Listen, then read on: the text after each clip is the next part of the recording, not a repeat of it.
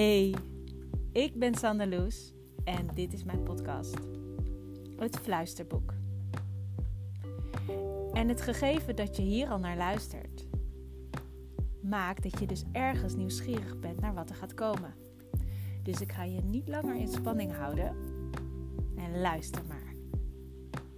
Heel veel plezier.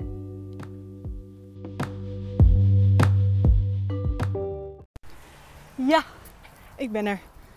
En het is een korte, want ik heb een afspraak over vier minuten bij de osteopaat. En dan wandelend daar naartoe krijg ik een ingeving. En die ga ik even met je delen. Ik had namelijk net. Hallo. Ik had namelijk net een, um, een podcast slash interview geluisterd over iemand die sprak vanuit het jaartal 2030.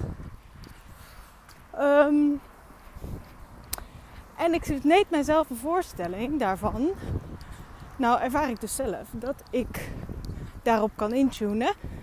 Niet per se op 2030, want tijd.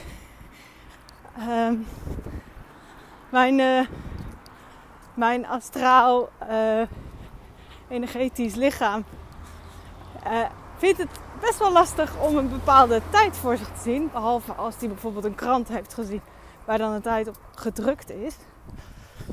Dus, oh, nummer 80. Ik ben pas bij 2. Ah, dat is nog een stukje lopen. Nou goed, dan heb ik iets meer tijd. Ik kan in dit geval ook niet de tijd vertragen om er eerder aan te komen. Oké, tijd is zo'n leuk, zo'n leuk begrip. Oké, dus ik kan intunen zeg maar over een periode, 10 jaar, 20 jaar. Laten we even het op 2030 houden. Om en net bij 2030. Als ik daar intune, ja, dan is er wel veel veranderd, maar ook weer niet. Er is een enorme verschuiving gaande in de energetische oppervlak En wat we merken is dat hetgeen dat we uh, kennen vanuit uh, eerdere tijden blijft minder lang in stand. Uh, dingen knallen sneller omdat het draagvlak minder groot is en omdat het, fundament valt weg. Dus dat wat we kennen um, krijgt steeds minder houvast. Vindt steeds minder houvast.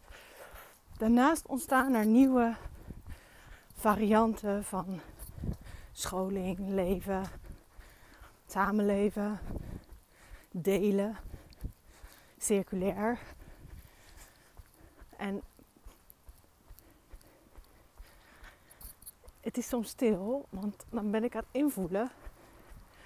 En dan zie ik dingen en dan heb ik nog niet gelijk woorden. Ik ben al bij nummer 52. Nou, het gaat toch goed. Wat heb je hier eigenlijk aan? Dat is een goede vraag.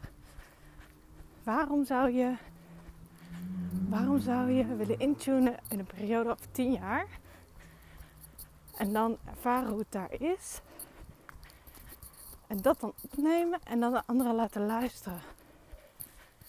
Want als je het vanuit je vanuit je rationele zelf beluistert, dan zeg je ja, right. Nou, leuk dat je dat zo schetst, maar dan kan ik net zo goed een science fiction film kijken.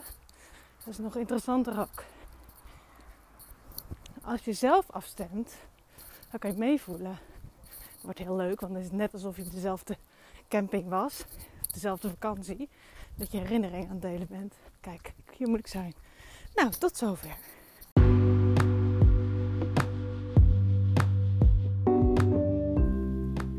Nou, dat was hem alweer.